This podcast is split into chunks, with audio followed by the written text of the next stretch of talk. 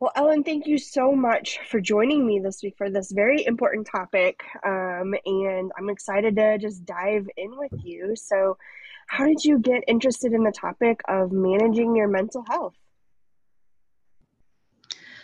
Well, thank you for having me. Um, I I'm in my 40s, and um, I would say the time that I really got invested in managing, trying to manage my mental health was after I had my first child in 2014.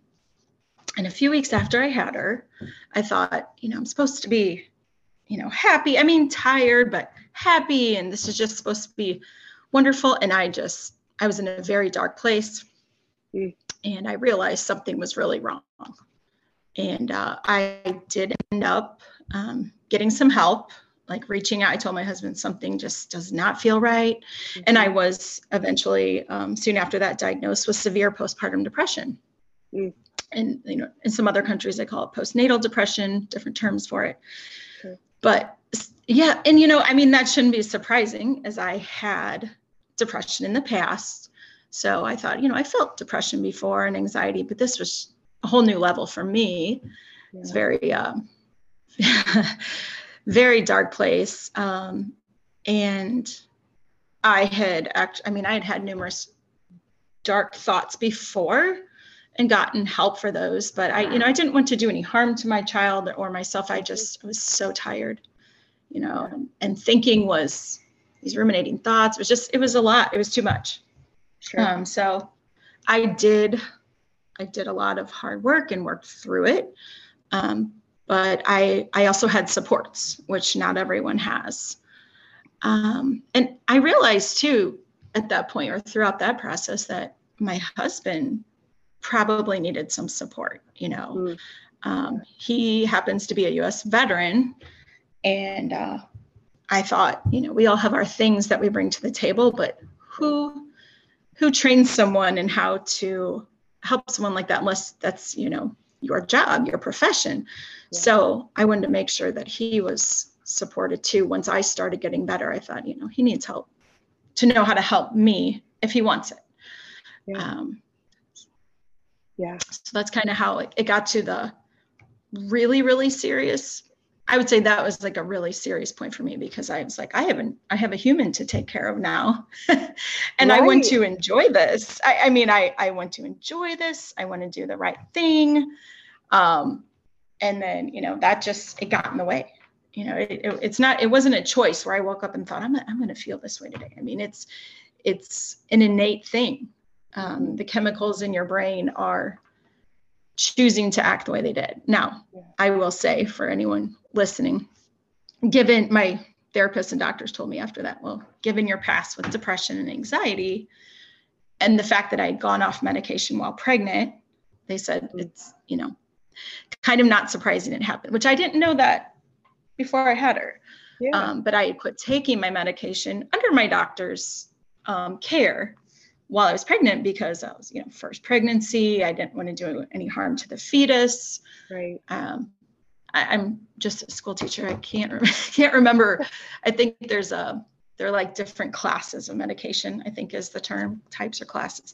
So it was one of those like okay, trying to do the right thing and could never have predicted how that yeah that happened. Yeah for sure. And well, in postpartum depression, I'm not going to have the statistics by any stretch, but I know that it's much more common than what women recognize or um, acknowledge. And so to hear that it, how it manifested for you, I think is really important and helpful for folks, especially anyone who may be a new mom or about to be a new mom, to understand that, like, if you just feel off, take a look ask some questions. So that's really helpful. I thank you for sharing that. Now, you had shared with me that in your early 20s is when you really started identifying your anxiety and your depression. What were some of those indicators that made you want to seek help? Um, I think, well, I, I remember feeling a lot of highs, like a lot of highs and lows. Um, and just you know and comparing my life to others thinking well that person seems to you know kind of have it together or what why do things seem so difficult for mm-hmm. me Um, well, and we can maybe talk at another time. I just this last year got diagnosed with ADHD. So that actually, at 43, I was diagnosed with ADHD. So that actually explains a lot of my life. And wow. it's all kind of making sense now. Sure. Yeah. So that was the first time I had reached out. Like I, I trying to remember how it came about exactly, but I am a teacher. I was off in the summers. I would work jobs making money and I would take classes, sometimes both and but i just started realizing after a few summers like just really down in the dumps especially in the summer mm. time to think i don't have that schedule of school um, and i talked to some friends and i was like i think i i think i need to talk to someone so yeah. i did um, and and i had very impulsive behaviors. I mean i was drinking a lot not not on the job you know or anything like sure. that but in the summers and just going out and going out on weekends and you know because you look back and you think what was i doing? You know why what you're just doing you know you're going about trying to get through the day but you're like yeah, yeah. there were a lot of red flags but i didn't didn't know that. Sure. So the g my general practitioner mentioned you know talk therapy. So i do remember really starting that for the first time in my early 20s and it was it was helpful. It was helpful. Um, not all therapists are you know perfect fits so keep in mind if anyone is ever going for talk therapy sometimes it just needs to be a different person and yeah for sure. find a better fit. Yeah. For sure.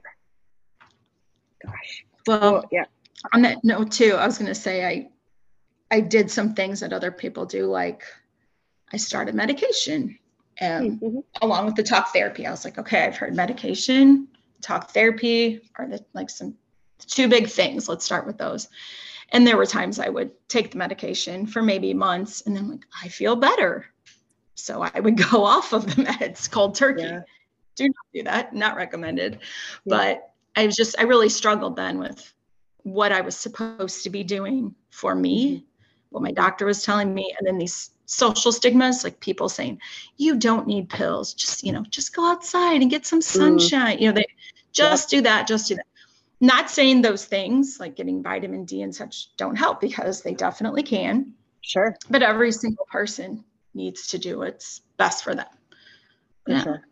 For sure no, I appreciate that. I know that I suffer with some lower anxiety, and sometimes the sunshine is all that is needed, or you know, a walk to clear your head. But sometimes it's not, and that's all a you know a chemical imbalance or a chem you know or or like you said the talk therapy piece of it so yeah thank you for kind of sharing the two you know like side or i guess there's more than one two sides but right sort of the range of things that can can help with some of those things. But really that conversation between you and your doctor is the most important one um, for that. So awesome. Well okay so you talked about um, earlier you talked about um, having support from your husband, um, and I'm guessing that he's probably not the only person who is providing you support. And so I'm, I'm curious if you can share a little bit about what it's like to have a supportive community around you as you navigate all of the things. And and for those who are maybe looking for that, what kind of advice do you have for others who may not have this level of support or, or maybe want to get to this level of support?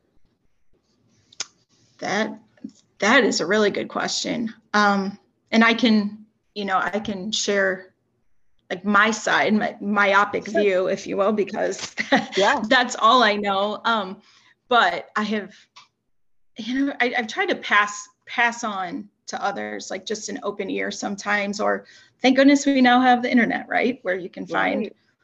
Um, seriously, so many resources, but that's that's not that's not an easy button. So for my own experience, um, before I was married or with my husband, I had really supportive parents, mm-hmm. um, which is really helpful, um, and some really good friends, which you realize who your real, you know, your real friends are yeah. when you're going through something so, so um, profound as um, a depressive episode or especially a deep one because it, it, it's a very selfish time for the person suffering they're not trying to be selfish but mm-hmm. that's where you have to be it's almost like a survival tactic um, so I had insurance. Um, I had a home. I had a job. Um, I had actually an EAP, which is an employee assistance program. Yeah.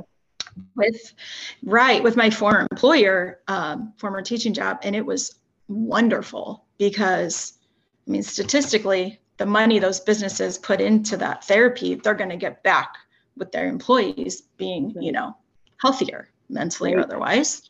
Right. So I had some free short-term therapy, and that therapist that I met um, initially when I was about 26, 27, he was wonderful. It was uh, cognitive behavioral therapy.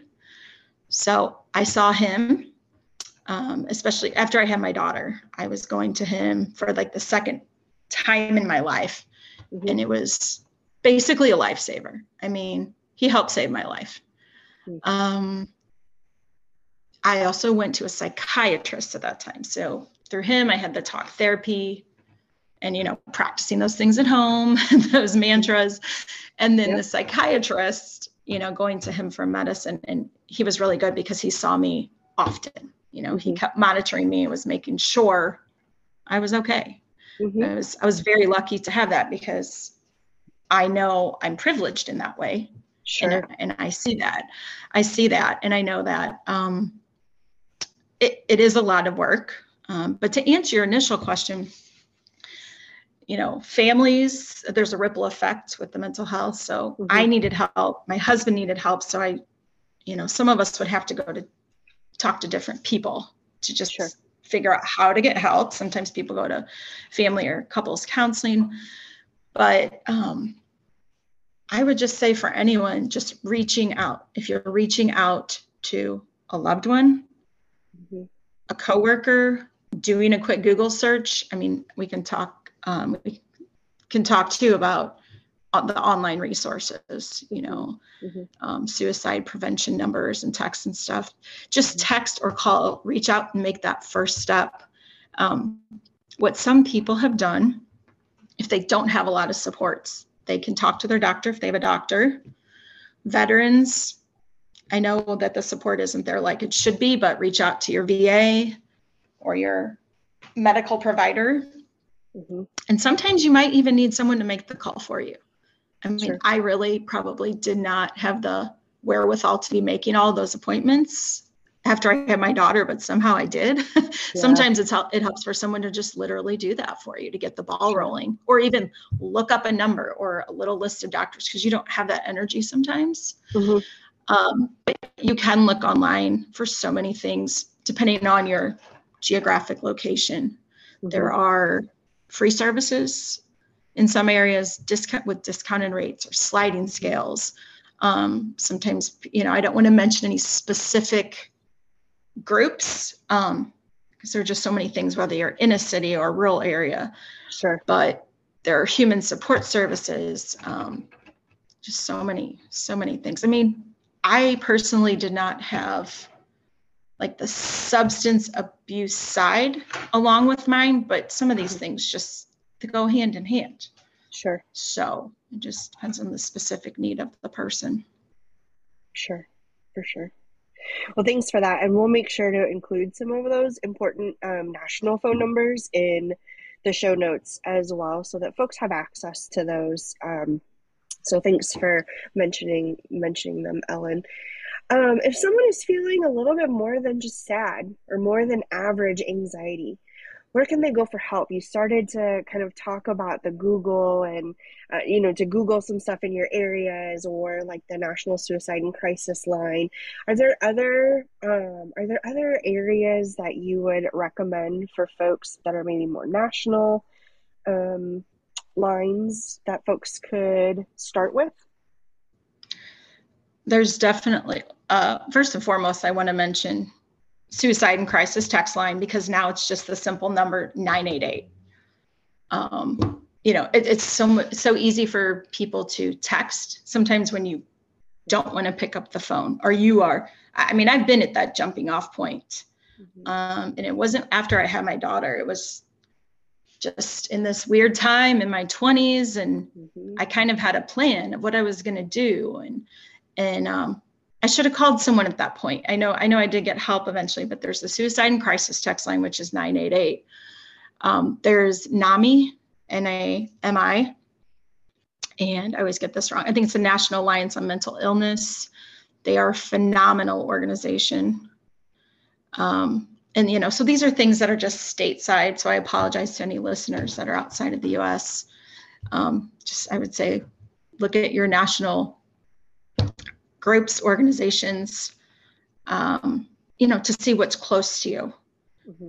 Mm-hmm. And I mean, being an educator, so I've I taught a lot of grade levels. I teach in public school. I, I teach in middle school, which I love. I absolutely love those kids. And, you know, it's such a pivotal time for so mm-hmm. many things.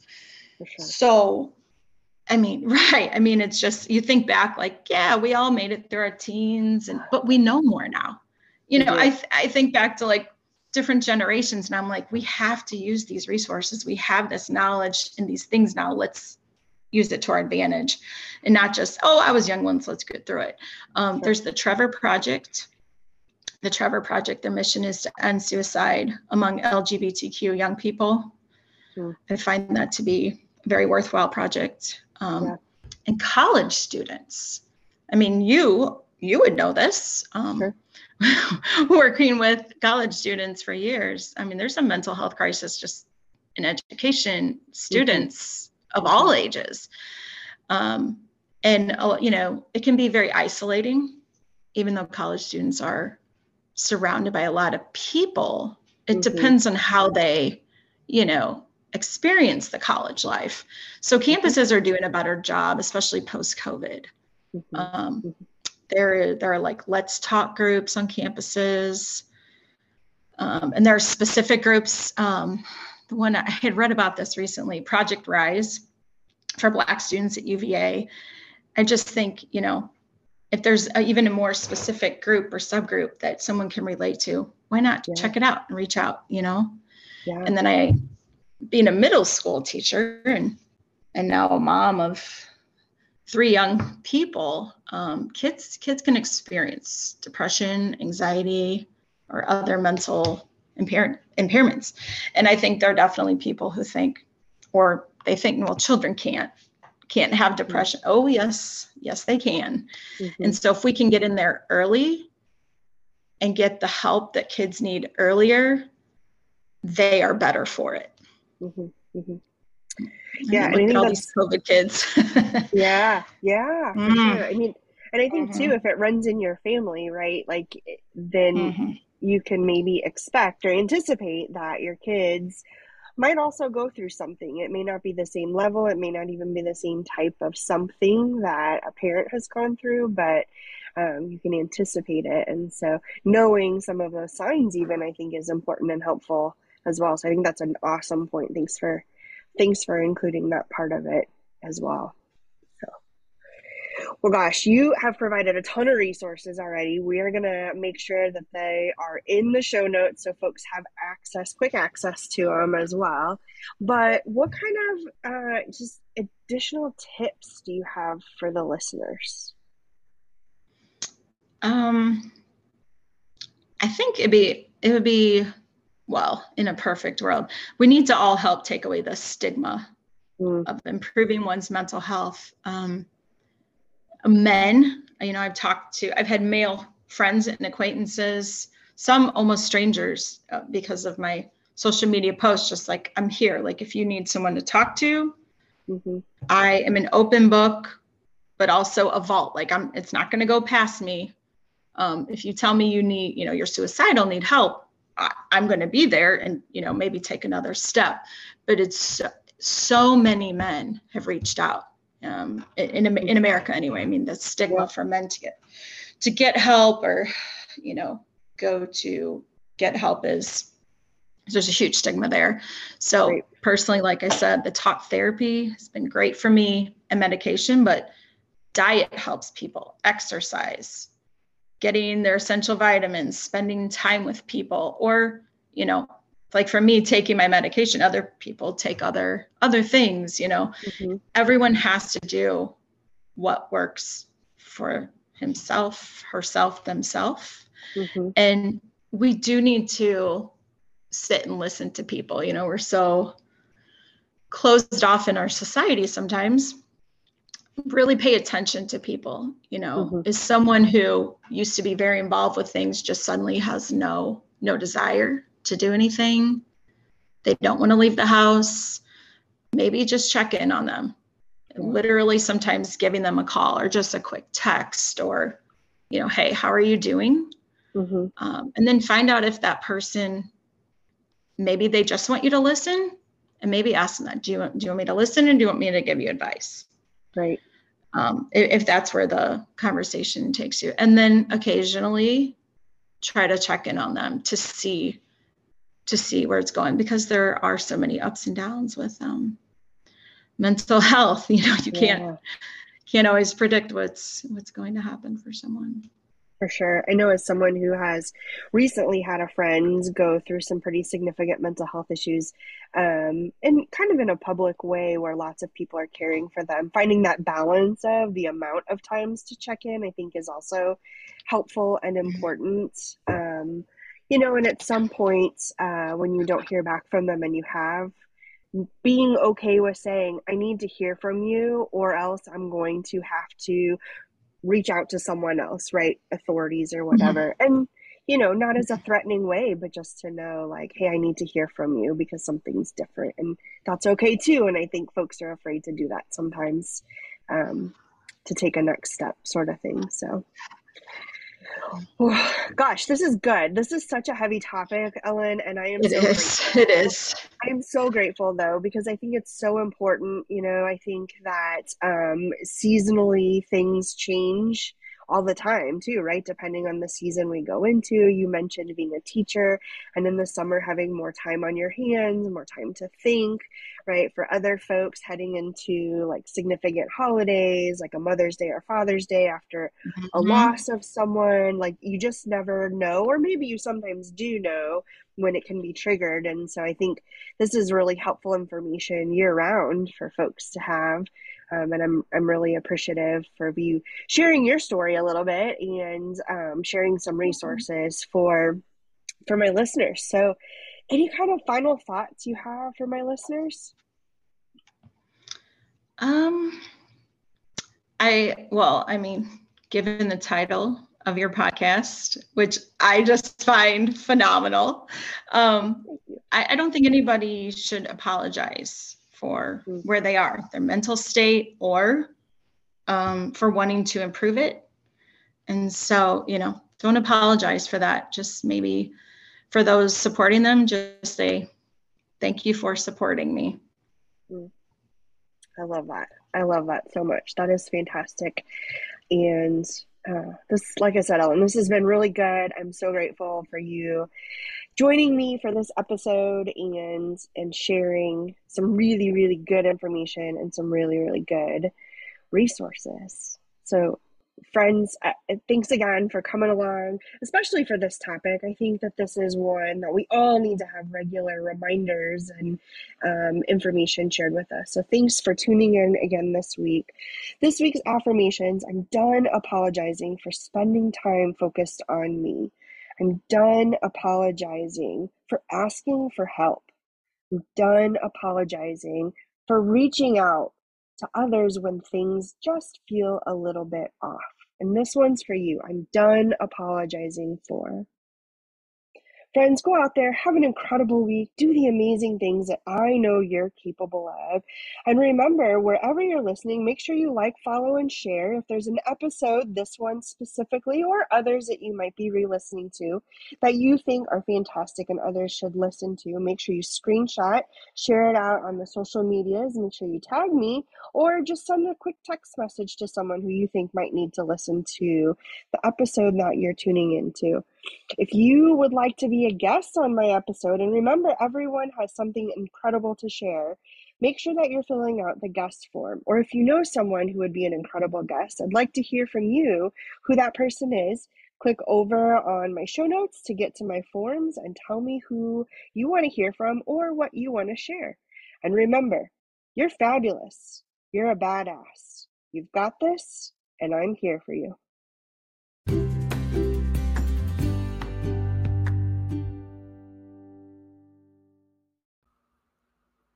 Welcome to the I'm Done Apologizing podcast, where we're creating a community of women who advocate and empower. I'm Michelle, and I'm so glad you're joining me. I'm so excited to have my high school friend Ellen Brandt join me this week to discuss mental health. Ellen is a woman, wife, mom, and educator. She has been an advocate for mental health for many years, and her advocacy is one of the many reasons why I thought she would be an incredible guest on the podcast. You won't want to miss this episode, so stick around.